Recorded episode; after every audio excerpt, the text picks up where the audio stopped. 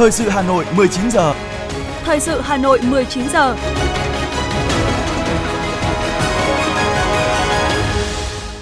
Võ Nam Thúy Hằng xin được đồng hành cùng quý vị thính giả trong 30 phút của chương trình thời sự tối nay, ngày 2 tháng 2 năm 2023. Chương trình có những nội dung chính sau đây. Trao huy hiệu Đảng cho đồng chí Tổng Bí thư Nguyễn Phú Trọng. Sổ tay đảng viên điện tử bước chuyển lớn trong Đảng. Đồng chí Phó Bí thư Thành ủy thăm động viên sản xuất đầu xuân. Nhiều chương trình hấp dẫn tại lễ hội Xuân Hồng năm 2023. Phần tin thế giới có những thông tin phụ nữ ở Scotland được tham gia diễu hành trong lễ hội Viking. Miền Bắc Nhật Bản tiếp tục hứng chịu thời tiết khắc nghiệt. Sau đây là nội dung chi tiết. Thưa quý vị và các bạn, kỷ niệm 93 năm ngày thành lập Đảng Cộng sản Việt Nam, mùng 3 tháng 2 năm 1930, mùng 3 tháng 2 năm 2023, chiều nay tại trụ sở Trung ương Đảng, Đảng bộ Văn phòng Trung ương Đảng đã tổ chức buổi lễ trao huy hiệu 55 năm tuổi Đảng tặng đồng chí Nguyễn Phú Trọng, Tổng Bí thư Ban chấp hành Trung ương Đảng Cộng sản Việt Nam. Dự buổi lễ có các đồng chí lãnh đạo, nguyên lãnh đạo Đảng, Nhà nước. Thay mặt lãnh đạo Đảng, Nhà nước trân trọng trao huy hiệu 55 năm tuổi Đảng cho đồng chí Tổng Bí thư Nguyễn Phú Trọng. Đồng thời phát biểu tại buổi lễ, đồng chí Võ Văn Thưởng khẳng định huy hiệu 55 năm tuổi Đảng là danh hiệu cao quý của Đảng, ghi nhận quá trình cống hiến, công lao to lớn của Tổng Bí thư Nguyễn Phú Trọng đối với sự nghiệp xây dựng Đảng ngày càng trong sạch vững mạnh. Được kết nạp Đảng ngày 19 tháng 12 năm 1967, 55 năm đứng trong hàng ngũ của Đảng Cộng sản Việt Nam, Tổng Bí thư Nguyễn Phú Trọng luôn tuyệt đối trung thành với Đảng, với Tổ quốc và nhân dân trong mọi hoàn cảnh luôn tỏ rõ bản lĩnh trí tuệ của người cộng sản kiên cường, kiên định chủ nghĩa Mark Lenin và tư tưởng Hồ Chí Minh. Mục tiêu độc lập dân tộc và chủ nghĩa xã hội, gìn giữ, nêu cao, lan tỏa phẩm chất đạo đức cách mạng trong sáng, tính tiền phong, gương mẫu, không ngừng học tập, tu dưỡng, rèn luyện, nêu rõ Tổng Bí thư Nguyễn Phú Trọng đã trải qua nhiều cương vị quan trọng do Đảng, Nhà nước và nhân dân giao phó, nhiều ủy viên Ban chấp hành Trung ương Đảng từ khóa 7 đến khóa 13, ủy viên Bộ Chính trị từ khóa 8 đến khóa 13, tổng biên tập tạp chí Cộng sản, Bí thư Thành ủy Hà Nội, Chủ tịch Hội đồng lý luận Trung ương, Chủ tịch Quốc hội, Chủ tịch nước, Tổng Bí thư từ khóa 11 đến khóa 13. Đồng chí Nguyễn Phú Trọng đã có nhiều cống hiến to lớn cho sự nghiệp cách mạng của Đảng và dân tộc ta, nhất là trong công cuộc đổi mới, xây dựng và bảo vệ Tổ quốc. Là người chiến sĩ cộng sản trong hành trình 55 năm qua, đồng chí Nguyễn Phú Trọng luôn học tập, làm theo tư tưởng, đạo đức, phong cách Hồ Chí Minh, cần, kiệm, liêm chính, trí công vô tư, tác phong sâu sát cơ sở, gần gũi với đồng bào, đồng chí, trong công việc luôn thể hiện tinh thần trách nhiệm cao, thái độ nghiêm túc, phương pháp làm việc khoa học, quyết đoán, giữ vững nguyên tắc, phát huy dân chủ, tôn trọng và lắng nghe ý kiến của cán bộ đảng viên và nhân dân, được cán bộ đảng viên và nhân dân tin tưởng yêu quý, được bạn bè quốc tế trân trọng và đánh giá cao. Trong cuộc sống đời thường, đồng chí sống giản dị, khiêm tốn, mẫu mực, chân thành, đồng chí là tấm gương sáng tiêu biểu để cán bộ đảng viên chúng ta học tập noi theo, đồng chí Võ Văn Thưởng khẳng định. Trên cương vị Tổng Bí thư, đồng chí đã thể hiện rõ vai trò hạt nhân lãnh đạo cùng tập thể Ban chấp hành Trung ương, Bộ Chính trị, Ban Bí thư xây dựng sự đoàn kết, thống nhất ý chí và hành động trong đảng, tạo được sự thống nhất cao trong hệ thống chính trị với tinh thần tiền hô hậu ủng, nhất hô bá ứng, trên dưới đồng lòng, dọc ngang thông suốt, đã lãnh đạo toàn đảng, toàn dân và toàn quân ta vượt qua khó khăn thách thức giành được nhiều thành tựu rất quan trọng trên các lĩnh vực với những dấu ấn nổi bật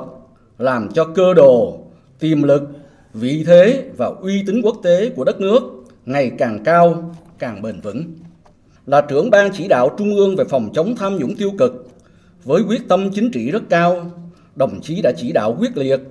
kiên trì, đồng bộ, toàn diện, bài bản, đi vào chiều sâu, có bước đột phá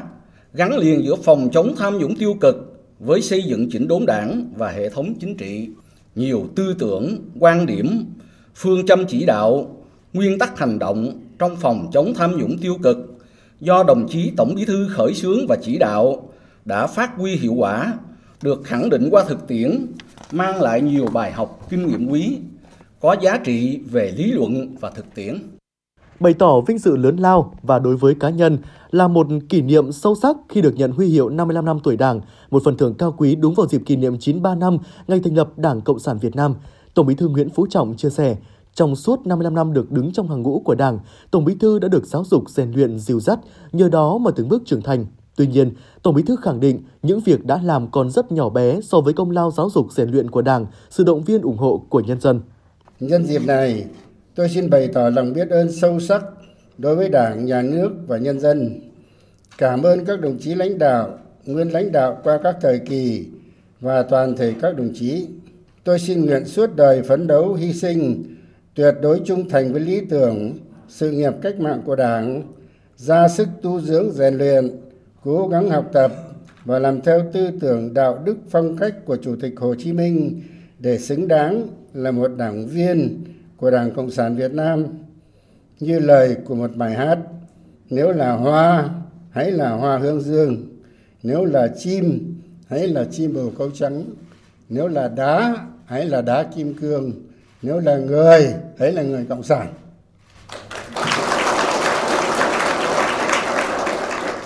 Nhân đây tôi cũng xin nhắc lại một vài câu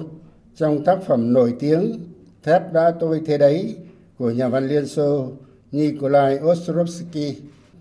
Cái quý nhất của con người là cuộc sống và danh dự sống. Bởi vì đời người chỉ sống có một lần. Phải sống sao cho khỏi xót xa ân hận vì những năm tháng đã sống hoài, sống phí để khỏi hổ thẹn vì những việc làm ti tiện, đớn hèn bị mọi người khinh bỉ. Để đến khi nhắm mắt xuôi tay, ta có thể tự hào rằng tất cả đời ta, tất cả sức ta, ta đã hiến dâng cho sự nghiệp cao đẹp nhất trên đời, sự nghiệp đấu tranh giải phóng dân tộc, giải phóng con người, mang lại hạnh phúc cho nhân dân. Trong cuốn sách đó còn nói, thép đã tôi trong lửa đỏ và nước lạnh, lúc đó thép trở nên không hề biết sợ. Và lời thơ của đồng chí Tố Hữu mà đồng chí Tố Hữu nói rằng còn một giây, một phút tàn hơi là vẫn còn chiến đấu quyết không thôi. Tại buổi lễ, các đồng chí lãnh đạo, nguyên lãnh đạo Đảng, Nhà nước, Đảng bộ thành phố Hà Nội đã tặng hoa chúc mừng Tổng Bí thư Nguyễn Phú Trọng.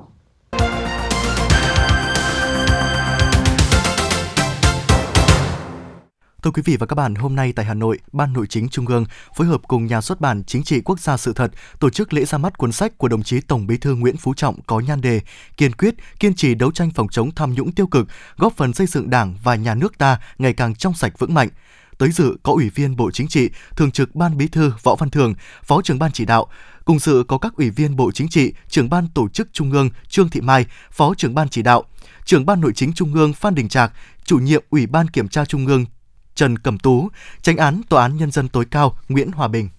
Cuốn sách kiên quyết kiên trì đấu tranh phòng chống tham nhũng tiêu cực, góp phần xây dựng Đảng và nhà nước ta ngày càng trong sạch vững mạnh của Tổng Bí thư Nguyễn Phú Trọng được hoàn thành gồm 600 trang, 111 hình ảnh minh họa. Quá trình biên soạn xuất bản đã được thực hiện nhiều công việc cụ thể qua nhiều bước theo quy trình chặt chẽ, bài bản, khoa học để cuốn sách đảm bảo yêu cầu về chất lượng, nội dung, hình thức và tiến độ. Cuốn sách chia thành 3 phần. Phần thứ nhất, một số vấn đề rút ra từ thực tiễn công cuộc đấu tranh phòng chống tham nhũng tiêu cực ở Việt Nam. Phần thứ hai, nhất quán phương châm phòng ngừa tham nhũng tiêu cực từ sớm từ xa, cả ngọn lẫn gốc. Phần thứ ba, trên dưới đồng lòng, dọc ngang thông suốt. Nội dung cuốn sách thể hiện sự chỉ đạo sâu sát, quyết liệt, toàn diện và đầy sức thuyết phục của đồng chí Tổng Bí thư, được đúc rút từ kinh nghiệm thực tiễn phong phú, sinh động, từ đó cho thấy tầm nhìn xa của đồng chí về các vấn đề xây dựng Đảng, phòng chống tham nhũng, tiêu cực và phát triển đất nước, góp phần làm sáng rõ bước phát triển trong tư duy lý luận của Đảng về công tác phòng chống tham nhũng, tiêu cực. Xuyên suốt cuốn sách là tư tưởng nhất quán, kiên định và phát triển sáng tạo chủ nghĩa Mark Lenin, tư tưởng Hồ Chí Minh về công tác xây dựng Đảng, về phòng chống tham nhũng tiêu cực, gợi mở định hướng và nhiều giải pháp có giá trị quan trọng trong công tác phòng chống tham nhũng tiêu cực hiện nay. Qua đó giúp cán bộ, đảng viên và nhân dân nắm vững, quán triệt và tổ chức thực hiện sâu rộng, hiệu quả, xây dựng Đảng và nhà nước ta ngày càng trong sạch, vững mạnh. Ông Nguyễn Túc, Ủy viên Đoàn Chủ tịch Ủy ban Trung ương Mặt trận Tổ quốc Việt Nam cho rằng cuốn sách ra đời tạo bước ngoặt lớn về nhận thức trong toàn dân, từ đó thực hiện cuộc đấu tranh phòng chống tham nhũng tiêu cực trong giai đoạn mới, mà ở đó toàn dân tham gia để thực hiện cho được mục tiêu không thể, không dám, không muốn, không cần tham nhũng. Ông Nguyễn Túc nói. Tham nhũng bức nó làm cho nhân dân ta rất bất bình như Tổng Bí thư đã nói cái đấu tranh phòng chống tham nhũng đã trở thành một phong trào không thể đảo ngược được khi toàn dân đã tham gia. Thành ra cuốn sách này chính là tức là một cái dịp để nâng cao hơn nữa nhận thức của toàn đảng, toàn dân, toàn dân chúng ta về cuộc đấu tranh chống cái giặc nội sông Cái chữ kiên quyết và kiên trì làm cho tôi thấm thiết Đối với phóng viên Jung Rina, nhà báo Hàn Quốc cho rằng cuốn sách là sự tâm huyết của đồng chí Tổng bí thư Đảng Cộng sản Việt Nam về kiên quyết, kiên trì, đấu tranh chống giặc nội xâm, để từ đó làm cho Đảng, Nhà nước Việt Nam thật sự trong sạch, vững mạnh, củng cố niềm tin của nhân dân. Cuốn sách đã hệ thống hóa sự chỉ đạo của Tổng Bí thư trên cương vị là người đứng đầu Đảng và trưởng ban chỉ đạo Trung ương về phòng chống tham nhũng tiêu cực. Từ đó thể hiện tư tưởng xuyên suốt, nhất quán của Đảng Cộng sản Việt Nam về công tác phòng chống tham nhũng tiêu cực, về công tác xây dựng chỉnh đốn Đảng, rèn luyện đạo đức lối sống của cán bộ, đảng viên để cán bộ, đảng viên, nhân dân hiểu rõ, quán triệt sâu rộng và thực hiện có hiệu quả công tác này. Chúng ta đều biết rằng Việt Nam đang đứng trước một thời điểm lịch sử cực kỳ quan trọng để tiến lên một bước nhảy vọt. Việt Nam thực sự cần tiếp tục đấu tranh phòng chống tham nhũng tiêu cực, không chỉ vì phát triển kinh tế mà còn vì công lý của xã hội, vì cuộc sống và tương lai của nhân dân. Việc phòng chống tham nhũng đã trở thành một nhiệm vụ, một xu thế không thể đảo ngược như Tổng Bí thư đã khẳng định Cuốn sách được ra mắt mang ý nghĩa hết sức sâu sắc cả về lý luận và thực tiễn. Trong bối cảnh cuộc chiến trong tham nhũng tiêu cực của Việt Nam hiện nay đang được Đảng chỉ đạo quyết liệt Phát biểu tại lễ ra mắt, Thường trực Ban Bí thư Võ Văn Thưởng nêu rõ, cuốn sách này là tài liệu rất giá trị về mặt lý luận và thực tiễn và là cẩm nang về công tác đấu tranh phòng chống tham nhũng tiêu cực ở nước ta. Qua cuốn sách này, bạn đọc trong và ngoài nước hiểu rõ hơn về chủ trương, đường lối và quyết tâm đấu tranh chống giặc nội xâm, ngăn chặn, đẩy lùi, xử lý nghiêm tham nhũng, tiêu cực của Đảng, nhà nước ta, một cuộc chiến đấu không tiếng súng nhưng vô cùng quyết liệt, cam go để tuyên truyền nội dung cuốn sách đến đông đảo cán bộ, đảng viên, công chức và nhân dân. Thường trực Ban Bí thư đề nghị ngay sau lễ ra mắt cuốn sách, Ban tuyên giáo Trung ương chủ trì phối hợp với Ban Nội chính Trung ương, Nhà xuất bản Chính trị Quốc gia Sự thật và các cơ quan báo chí bằng nhiều hình thức phong phú, thiết thực, phù hợp tập trung tuyên truyền, giới thiệu về nội dung cuốn sách đến đông đảo cán bộ, đảng viên, công chức, viên chức và các tầng lớp nhân dân. Từ đó giúp bạn đọc hiểu rõ hơn về giá trị của cuốn sách này trong công tác đấu tranh, phòng chống tham nhũng tiêu cực. Thường trực Ban Bí thư nêu rõ, các cấp ủy tổ chức đảng sớm tổ chức cho cán bộ, đảng viên đọc, nghiên cứu, quán triệt sâu sắc nội dung cuốn sách, đưa vào nội dung sinh hoạt tri bộ, liên hệ với công tác đấu tranh phòng chống tham nhũng tiêu cực của địa phương, đơn vị mình. Thường trực Ban Bí thư Võ Văn thường nhấn mạnh. Từ nhận thức đến hành động, đòi hỏi phải có quyết tâm cao, nỗ lực lớn, phương pháp phải đúng, bài bản, khoa học, chặt chẽ. Cấp quỹ, tổ chức đảng các cấp, các ngành, địa phương cần vận dụng đúng đắn, phù hợp các bài học kinh nghiệm được đúc rút từ quá trình lãnh đạo, chỉ đạo công tác phòng, đấu tranh phòng chống tham nhũng tiêu cực nêu trong cuốn sách này, phải biến quyết tâm chính trị thành hành động thực tế, tiến hành một cách kiên quyết, kiên trì, liên tục, bền bỉ, không ngừng nghỉ, quy động sức mạnh tổng hợp của cả hệ thống chính trị và toàn xã hội, thực hiện đồng bộ các giải pháp phòng chống tham nhũng tiêu cực phù hợp với bối cảnh yêu cầu phát triển đất nước trong nền kinh tế thị trường định hướng xã hội chủ nghĩa và truyền thống văn hóa của Việt Nam. Thưa quý vị và các bạn, việc triển khai ứng dụng phần mềm sổ tay đảng viên điện tử bước đầu được các đảng viên đón nhận tích cực, có phần quan trọng trong việc chuẩn hóa, hoàn thiện cơ sở dữ liệu đảng viên, phục vụ tích cực cho việc thực hiện phần mềm điều hành tác nghiệp quản lý đảng viên khi được triển khai đưa vào sử dụng.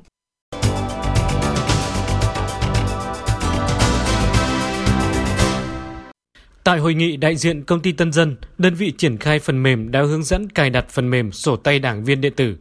và phần mềm điều hành tác nghiệp quản lý đảng viên.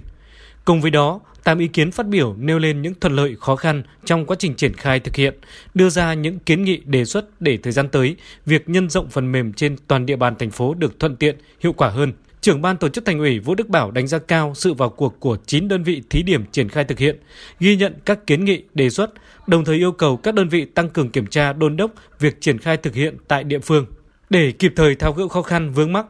Trong khi đó, trưởng ban tuyên giáo thành ủy Nguyễn Doãn Toản nhấn mạnh sự cần thiết đăng tải những thông tin mang tính định hướng trên phần mềm này để các đảng viên hiểu và thực hiện.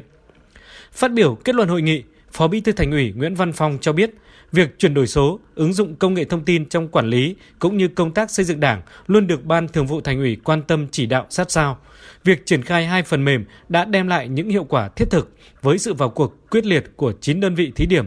đồng chí Nguyễn Văn Phong, Phó Bí thư Thành ủy Hà Nội nhấn mạnh. Thì chúng ta thấy đây là một cái nhu cầu rất chính đáng mà chúng ta đã nỗ lực cố gắng rất lớn trong thời gian vừa qua bằng nhiều cách. Nhưng nếu thông qua cái lần này chúng ta triển khai sổ tay đảng viên mà hiệu quả đấy, thì báo cáo của đồng chí, công việc này cũng sẽ có thêm một cái phương thức để chúng ta truyền tải được cái chuyện đó đến với cán bộ đảng viên. Rồi một vấn đề nữa, các đồng chí cũng thấy, nếu triển khai tốt cái này thì câu chuyện là gì tương tác đa chiều,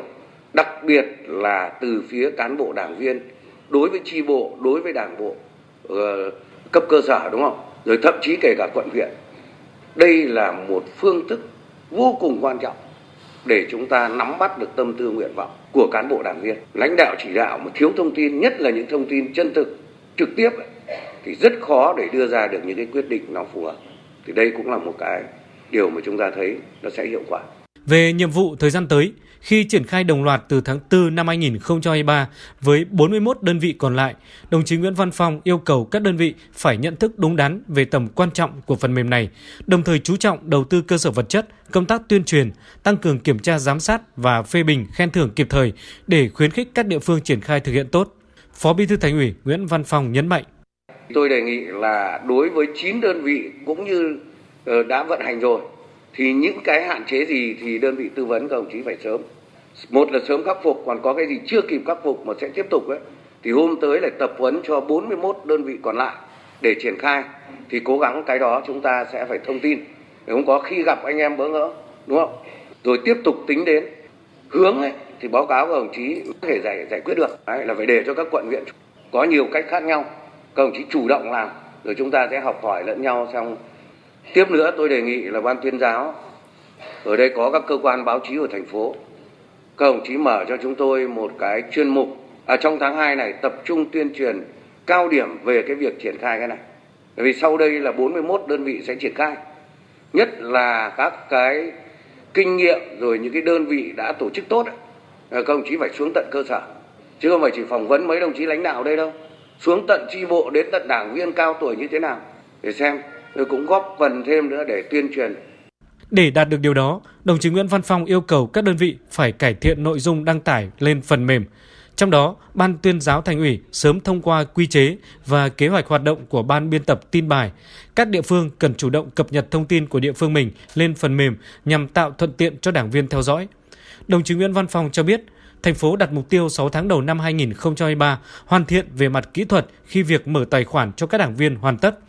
Đối với các cơ quan báo chí, đồng chí Phó Bí thư Thành ủy yêu cầu mở chuyên mục tập trung tuyên truyền cao điểm triển khai cài đặt phần mềm này, đặc biệt là những kinh nghiệm hay tại các cơ sở, đồng thời gắn việc đánh giá thi đua khen thưởng với việc triển khai phần mềm này. Thưa quý vị và các bạn, sáng nay Đảng bộ thị xã Sơn Tây tổ chức lễ trao tặng huy hiệu Đảng đợt 3 đợt mùng 3 tháng 2 cho 163 đảng viên, trong đó có hai đồng chí được trao tặng huy hiệu 70 năm tuổi Đảng. Đây là sự trân trọng ghi nhận quá trình cống hiến của các đảng viên cho sự nghiệp vẻ vang của Đảng, động viên các đảng viên tiếp tục phấn đấu, đóng góp trí tuệ công sức cho sự nghiệp xây dựng và phát triển đất nước, đồng thời góp phần giáo dục truyền thống, nâng cao ý thức trách nhiệm của đảng viên trẻ trong việc tu dưỡng, rèn luyện, phát huy truyền thống vẻ vang của các thế hệ cha anh đi trước trân trọng bày tỏ lòng biết ơn sâu sắc đối với những đóng góp to lớn của các thế hệ cán bộ, đảng viên lão thành, lãnh đạo thị xã Sơn Tây chúc các đảng viên luôn mạnh khỏe, trường thọ, giữ vững bản lĩnh chính trị, gương mẫu, xứng đáng với danh hiệu đảng viên Đảng Cộng sản Việt Nam. Đồng thời mong muốn các đảng viên tiếp tục tham gia đóng góp xây dựng Đảng, chính quyền, động viên con cháu chấp hành tốt mọi chủ trương, đường lối của Đảng, chính sách pháp luật của nhà nước, góp phần xây dựng thị xã Sơn Tây ngày càng giàu đẹp.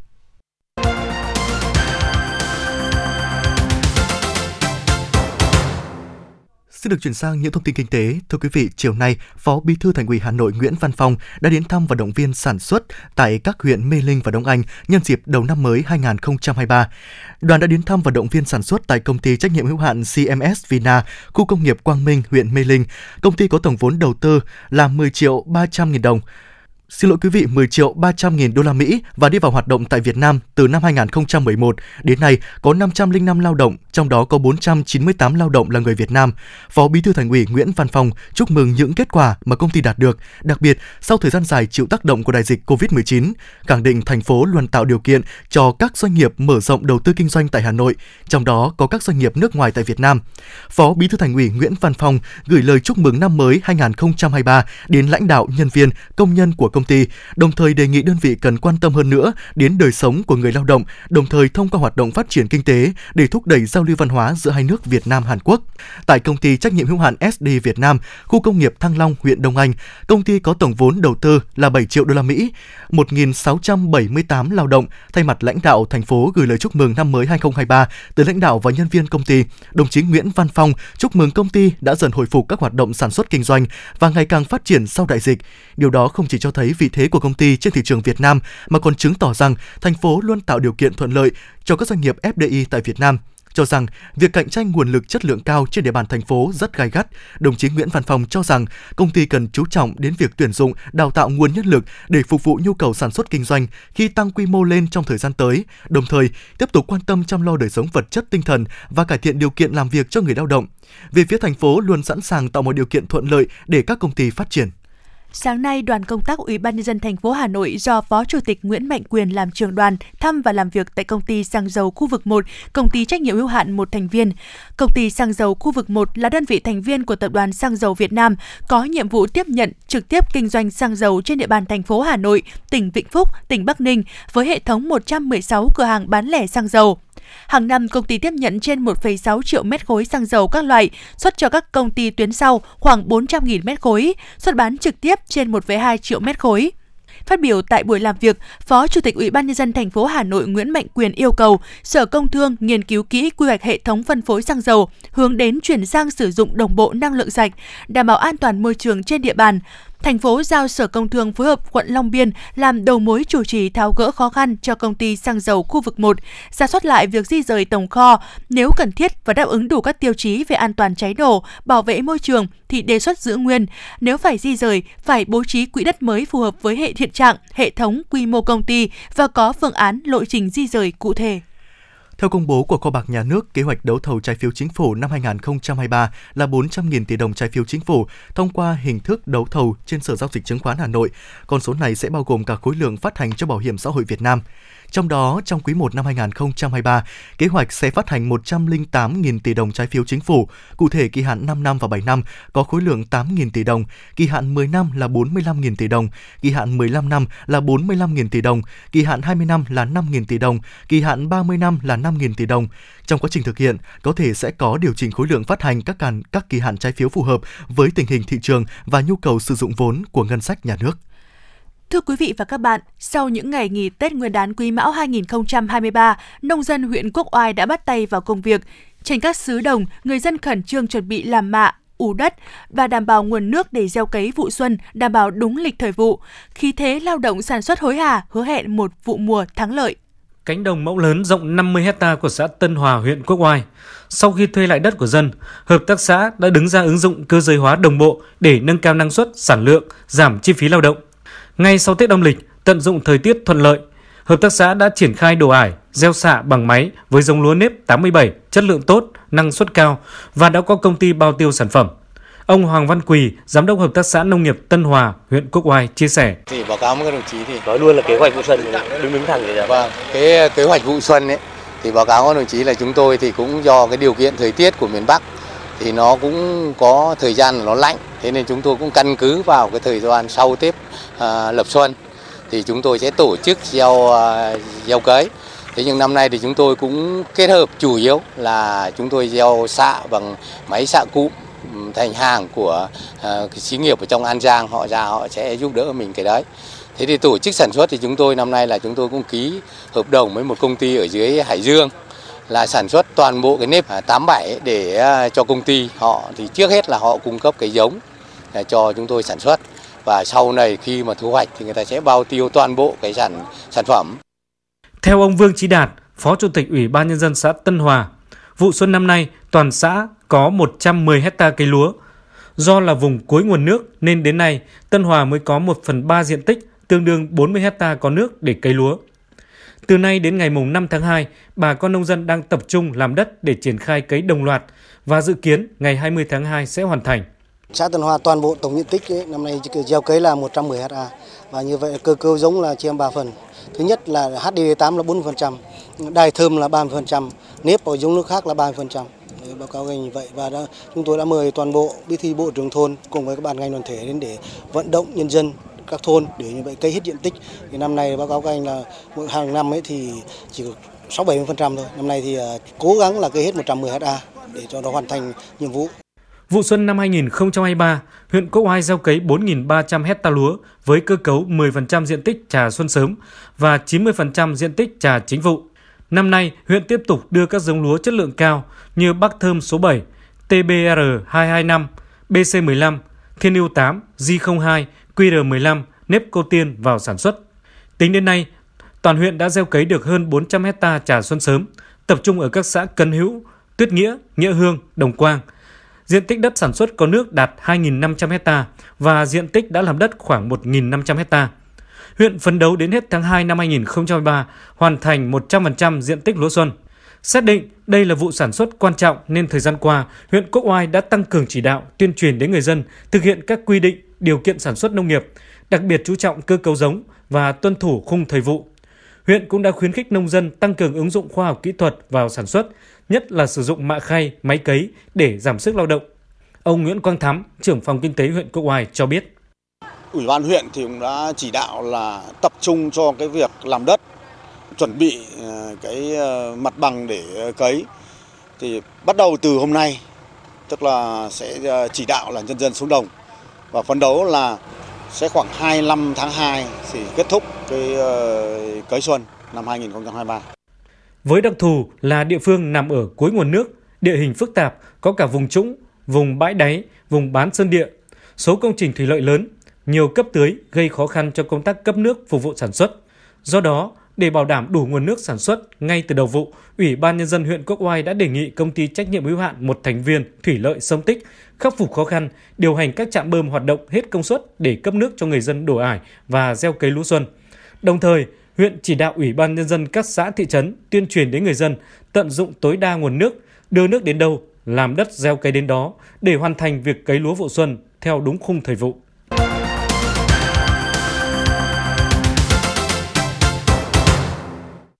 Chuyển sang những thông tin thế giới. Thưa quý vị, lần đầu tiên sau 142 năm, phụ nữ Scotland được phép tham gia một cuộc diễu hành lịch sử. Đó là cuộc diễu hành lễ hội Viking truyền thống tại quốc gia này. Lễ hội lửa Uphelly a Viking đã có truyền thống 142 năm, được tổ chức ở Ledwick, thủ phủ của quần đảo Shetland, phía bắc Scotland. Cho đến năm ngoái, chỉ những người đàn ông mới được phép tham gia cuộc diễu hành chiến binh tháp đuốc này. Sau một chiến dịch đòi bình đẳng từ những năm 1980, ban tổ chức đã dỡ bỏ các hạn chế về giới để cho phép phụ nữ tham gia lễ kỷ niệm di sản Bắc Âu của Shetland. Cơ quan khí tượng Nhật Bản cảnh báo các khu vực tại miền Bắc Nhật Bản có gió rất mạnh và tuyết rơi, tuyết rơi dày từ tối mùng 1 tháng 2 đến hết ngày mùng 2 tháng 2. Theo cơ quan khí tượng Nhật Bản, một hệ thống áp suất thấp đang phát triển trên biển Nhật Bản gây ra gió mạnh và tuyết rơi dày. Hệ thống này sẽ mở rộng nhanh chóng với không khí ấm và ẩm gặp khối áp suất thấp dẫn đến điều kiện khí quyển rất dễ bay hơi. Giới chuyên gia cho biết những điều kiện thời tiết này có thể dẫn tới tuyết rơi dày, bão tuyết do gió giật mạnh và sóng biển dâng cao hơn thường lệ. Những khu vực chịu ảnh hưởng nhiều nhất có thể là các khu vực ở phía đông đông bắc Nhật Bản và tỉnh Hokkaido ở cực bắc của nước này.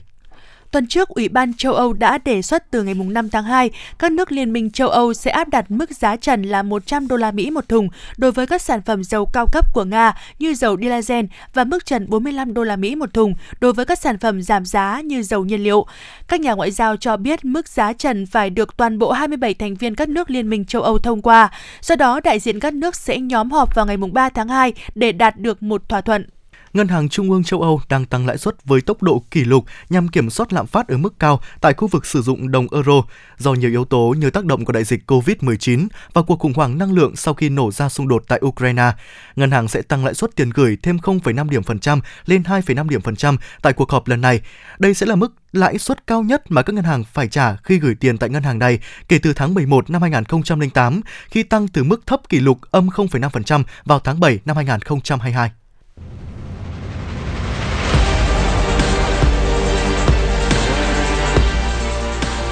Bản tin thể thao. Bản tin thể thao.